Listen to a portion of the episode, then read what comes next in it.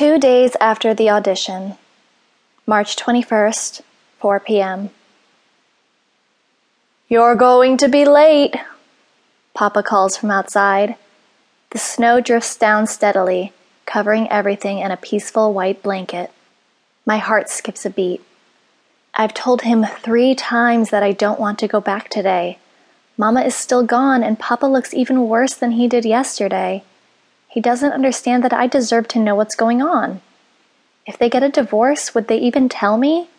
I don't want to go back. I want to stay here. They can tell me if I made it or not over the phone. I stand still, burying my fears of them splitting up. Maybe a divorce would be best for them. Mama's drinking is clearly getting out of hand, but then I'd lose her too. There's no way she'll get help without Papa pushing her. "You're going. End of discussion." He pauses. "You need to be back at school. We'll be fine, Natushka, okay? Grab your suitcase and let's go." I draw in slow, steady breaths. Getting mad at Papa won't solve anything, and he seemed so sad earlier at the kitchen table. "Fine, but I'm coming back next weekend," I reply. "We'll see." I walk carefully out the door and down the steps to the car, and then settle into my seat. Papa puts the car in reverse, and the tires slide on the wet ground. My flight might be canceled, you know. I attach my seatbelt and cross my arms over my chest.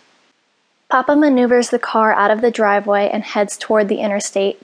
The little roads are neither entirely plowed nor salted, and I'm not sure how he can see anything with the snow as thick as it is. He turns the radio to NPR. "Papa, why do you let yourself be bullied by her?" I ask after a few minutes. "You fight all the time, but it's getting worse." "I don't want to talk about it, Natushka," he replies. "But I want to. Why did Mama leave? Why were you yelling?" I press him, but he doesn't answer, his fingers playing an invisible piano on the wheel. "Papushka?" I try again, but still nothing. "Fine." I pump up the radio volume and change it to a top 40 station. "I told you not to play with the radio while I'm driving." He switches the program back. "And I want to know what's going on." I change the radio again.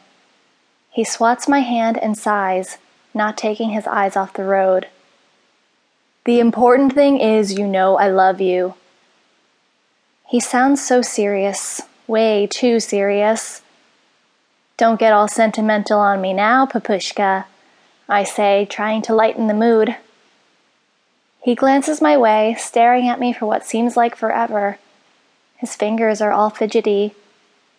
The car slides dangerously across the center line of the road, but then he shakes his head, mutters something I don't understand, and rights the car, regaining control.